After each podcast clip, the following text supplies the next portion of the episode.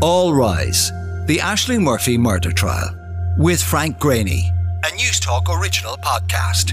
A woman in her 20s has died following an assault in County Offaly.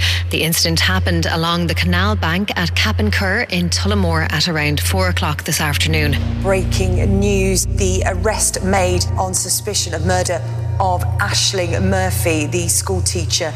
Joseph Puska of Lann Elle Grove, Mucklagh, County Offaly, appeared before a special sitting of Tullamore District Court last night.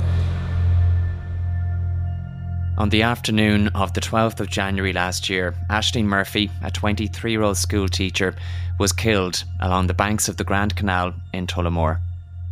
Jozef Puska, a Slovakian man who was living at Lann Elle Grove in Mucklagh, County Offaly at the time, is on trial for her murder. He has pleaded not guilty. I'm Frank Greaney, courts correspondent for News Talk. And I'm Ashling Moore, radio producer. I'll be in the Central Criminal Court for every minute of the Ashling Murphy murder trial.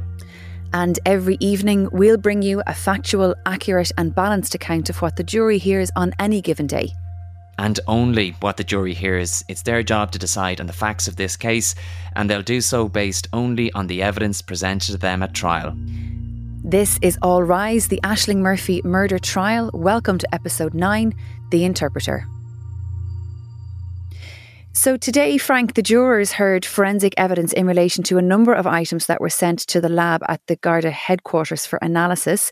They included a navy Zara raincoat, a pair of Ray-Ban sunglasses, and a Falcon Storm mountain bike. A witness also gave evidence about an ID parade that took place the day after Ashling's murder.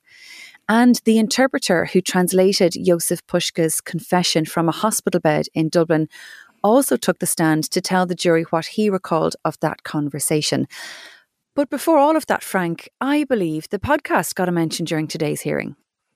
It did, yes. This was um, during Michael Bowman's cross examination of the interpreter. And as you can imagine, as a court reporter, hearing your name being mentioned by a defence barrister in open court during a live trial uh, rarely ends well. But on this occasion, uh, Mr. Bowman was simply asking the witness if he had been following the case in the media, and he said that he wasn't. And Mr. Bowman then followed up by asking, not even Mr. Greaney's podcast, to which he also answered in the negative. And you know what? I know we've said this before, but it might be a timely point to just remind listeners that there are some people who should not be listening to this podcast or any other media coverage of this case for that matter, especially the jury. Because while this is a comprehensive account of what happens in court each and every day, we'd never be able to cover word for word the four hours or so of evidence that are heard by the jury in court day to day. And that's all that matters. This is a fair, balanced, and impartial account of proceedings. But as we say at the top of every episode, the jury will decide this case based only on the evidence presented to them at trial. And they have already been warned uh, to block everything else out, uh, not to look at the uh, media coverage, uh, not to do their own investigations in relation to the case, and not to talk about the case with anybody else apart from themselves. Okay, so moving on then to the evidence of this interpreter. His services were required on the day Jozef Puska was admitted to St. James's Hospital, mm-hmm. but today's line of questioning focused on conversations he translated between Mr. Puska and Gardaí on the 14th of January last year, two days after he's alleged to have murdered Ashling Murphy. That's right. And this interpreter's name is Miroslav Sedlacek. Uh, he speaks German or he interprets uh, in German, uh, the Slovak language, and the Czech language. He has been an interpreter for almost four years. He lives in Ireland, we heard. And um, he spoke about um, the first phone call um, that he was involved in uh, on the 14th of January last year. This took place at 21 minutes past 12 in the afternoon. It lasted for 44 uh, minutes. Uh, Jozef Puska at this point was in St. James's Hospital being treated for um, apparent stab wounds uh, to his stomach area. And during this first phone call, uh, Jozef Puska was talking about an attack in Blanchardstown that he claimed um, happened to him um, on the same day as it turns out that Ashling Murphy was murdered in Tullamore. And he spoke about how he got from Tullamore uh, to that location uh, in Dublin. He was asked to describe how he got there from from Tullamore. He also talked about the attack. He said again through the services of this interpreter. He told the Gardaí that somebody gave him a lift to Dublin. Uh, he said he was going to meet a girl there. He said she might be Hungarian, but he didn't know her particularly well. Um, he said that he got a taxi to Blanchardstown. Left the car, crossed the street, and walked not too far away, where he said that he was attacked by two guys. Uh, he described them as being of dark skin, couldn't remember any um, other details, couldn't describe them exactly for the Gardaí. Uh, he described their height as being roughly the same as his own. Uh, he said one of them knocked him down, the other uh, stabbed him in the abdominal area. Uh, they took all of his things, including his phone, and he said that girl's details were on that phone, and he said that he didn't know them by heart. He said the guard that asked him about the exact location of the attack. He couldn't remember that. He had some details in relation to an apartment complex that was nearby in some fields, but he couldn't remember the exact location. And after the attack, he said that he had suffered bad injuries. Uh, while on the ground, he said that he could hardly move, but that he somehow managed to get a taxi. Um, he said that his condition was quite severe. The prosecuting barrister, Anne Marie Lawlor, who was taking him to through his um, direct evidence, then asked the interpreter if he remembered a conversation about a bicycle taking place during that phone call again in the afternoon. And he said that he did, that the guard had asked him uh, where he left it. He was asked for a description of it. He described the colour of the bicycle. Um, Ms. Lawlor asked him, was Jozef Puska speaking freely? And he said that he was. He was speaking freely, and that also sometimes he was talking quickly. So he had to stop him at times to be able to translate what he was saying for the Gardaí. So that was the first call that day. And as you say, his services were required again later that evening at about 20 past 6 mm-hmm. This one lasted 23 minutes. And this is the conversation during which Mr. Puska made the admission that we spoke about yesterday. Yes, we heard evidence from um, various members of the Garda investigation team about conversations they had with Mr. Puska again while he was an inpatient at St. James's Hospital. And the interpreter said that um, during the course of this conversation, again later in the evening, as you say, that the search warrant that was executed at the hospital that evening was explained to Mr. Puska. Uh, he was told that it related to his personal belongings, that they had to be seized as part of a criminal investigation. Mr. Puska, he said, uh, wanted to know why that was explained to him by the Garda. Um, the investigation, he was told, was in relation to an incident in Tullamore. And the interpreter said that the Garda actually specified that it was a murder that they were investigating in Tullamore. He said the Garda also asked Joseph if he had any information whatsoever about this incident in Tullamore. And that Joseph replied that he did know something from the internet, but not too much. At this point, the interpreter said that Jozef wanted to know if he was a suspect. Uh, Mr. Sedlacek said uh, the guard explained that he wasn't a suspect, but that he was a person of interest. And he said that Jozef uh, didn't know what that meant. That was explained to him by the Gardaí. And after it had been explained, he said Jozef then asked him personally. Uh, again, he was on loudspeaker on the phone, and he said that he asked him personally to translate his confession. He described it as quite spontaneous. He said everything came quickly, and he said that Mr. Puska uh, wanted him to tell uh, him, he wanted him to tell the Gardaí that he did it, and that he killed her, but also that he didn't do it intentionally. Uh, I didn't want to do it, and that I'm I'm very sorry uh, that it that I did it, that it happened. So that's what he wanted the uh, interpreter to translate to him. He did that. He told the Gardaí what Mr. Puska had said. Um, he said the Garda then cautioned Mr. Puska and that Jozef uh, understood what that meant. Then he said in his evidence today that Jozef wanted to ask the Gardaí some questions. He was very concerned about the safety of his family, and he asked if there was any possibility that the girl's family would like to take any revenge on his own family for what he did. And the interpreter said that his voice changed significantly during that conversation in the evening. He said it was very different to the earlier conversation in the afternoon, and that after he made that confession, he described him as quite emotional. He said that his voice was trembling, uh, his sentences were already disjointed, he said, and he said he supposed it was as a result of the situation that he was in. He described him as being in very low spirits, um, even desperate, uh, he thought, after that confession. And he said that Mr. Puska wanted to know what would happen to his family once he made that confession. That the guard explained to him that there wouldn't be any problem or dispute between the two families, that her family would certainly not take revenge on his. And towards the end of the conversation, then he said that the guard had told him uh, that Jozef wasn't feeling very well. So they ended the call at that point.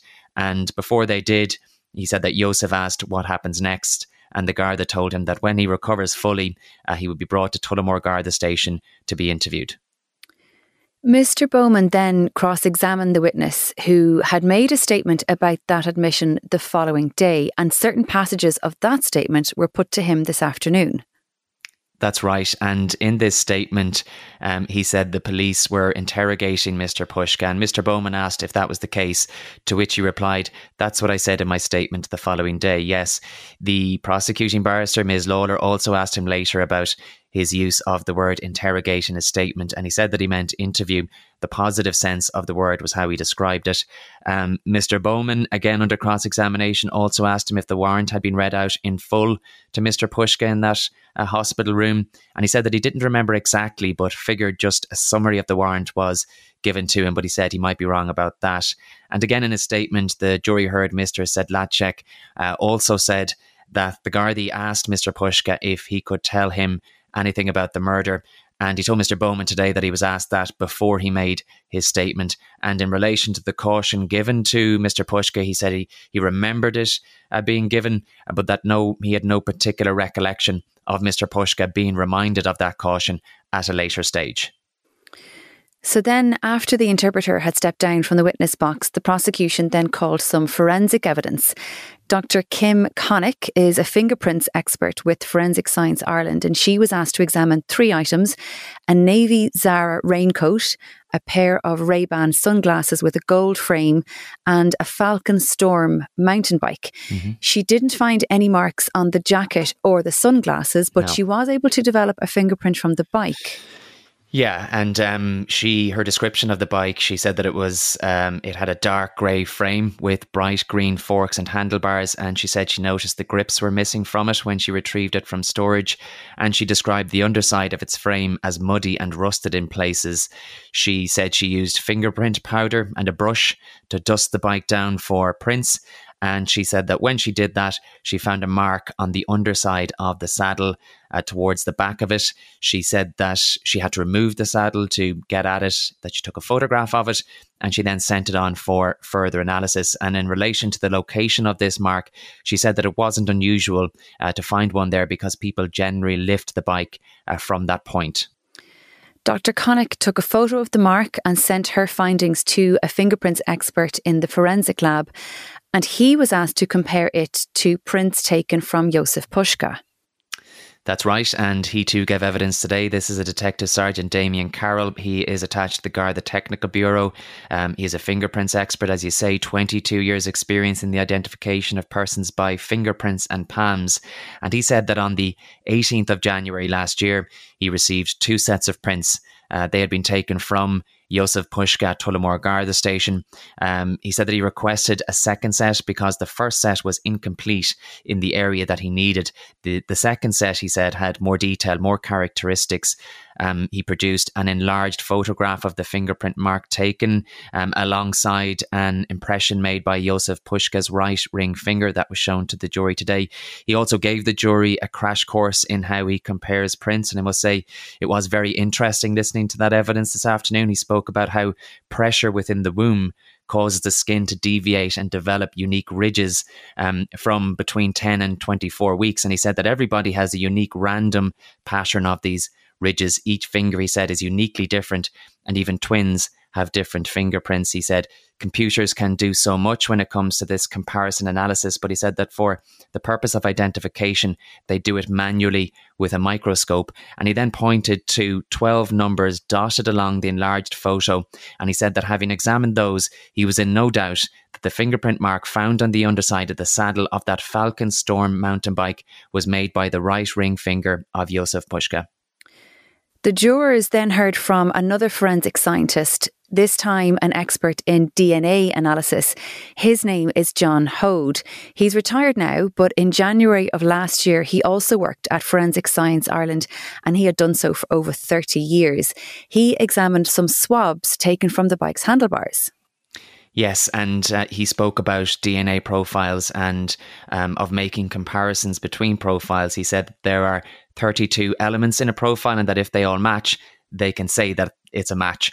A full profile, he said, is when all 32 elements are present. And in this case, he said there was um, a full profile. Uh, the judge inter- interjected at this point. He said it's not quite correct to say it is unique. And he said that other than identical twins, DNA is unique. And he was asked if he'd ever found two profiles to match in cases where they're not twins. And he said, no, not in Ireland.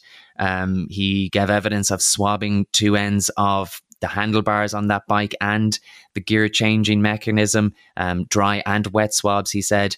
And he said that he gained sufficient DNA material to develop a full profile. He compared it with two other developed DNA profiles from Mr. Puska, a blood sample that was taken from St. James's Hospital when that a search warrant was executed, and what was described as the regular DNA reference sample taken from him after he was arrested. Again, that was the 18th of January uh, last year. So we had two profiles to work from um, uh, Mr. Puska's blood sample, that DNA reference sample, and also the profile developed from the handlebars of the bike. He said that he compared all three and he said that all three samples matched each other and that the chance of it being from somebody else was over one in a billion. Finally, then, the jury was also told about an ID parade that took place the day after Ashling's murder. That's right. Um, the jury has already heard about an ID parade that took place on the 13th of uh, January last year, and this evidence today was given by uh, Detective Sergeant William Delaney uh, from Portlaoise uh, Garda Station. Um, this ID parade was done on the back of um, a description given by Jenna Stack, uh, a witness who was already uh, giving evidence, given evidence to this trial. Um, ID parades are not an informal thing; they're not ad hoc. They have to follow strict procedures. And we heard there was a person who was already mentioned um, during this trial, and, and, there's no need to mention his name again. Safe to say that it is not Jozef Puska, but that this person had a solicitor present. He was um, attending this ID parade. Um, there were nine people, including him. So there was himself, this person, and eight foils who all matched the general description provided to the Gardaí by Jenna Stack. And the jury heard that, you know, in cases where an ID parade is arranged, that if a person's solicitor has any concerns, they can flag that they're not happy to proceed. Um, a lot of people are brought in, they pick the most suitable. And we heard that Ms. Stack um, identified this person, suspect number six, and Detective Sergeant Willie Delaney said that she was told to only pick somebody um, if she had a high degree of of certainty. She, he was re-examined by that. That was that evidence was all given under cross-examination, and he was then re-examined by the prosecuting bar. So just in relation to conducting these ID parades, and he was asked, you know, um, you do the best you can to get people who resemble each other, and it's not an exact science. And he agreed. Um, he agreed with that, and and then at that point, um, profiles of of those people who ended up in in that parade um, were handed to the jury. There was one copy of them, and they were asked to just go through them and flick through them. That took some time because you know there were a number of of profiles and only one copy distributed amongst the the jurors. And they were told that they weren't uh, they weren't the people that were called for that ID parade were not all ethnically similar. Um, some were Irish. Uh, we heard, and the jury shown of the um, the jury was also shown a photograph of the man uh, selected by uh, Jenna Stack, and the court wrapped up for the day and is likely to hear more forensic evidence uh, when it resumes tomorrow.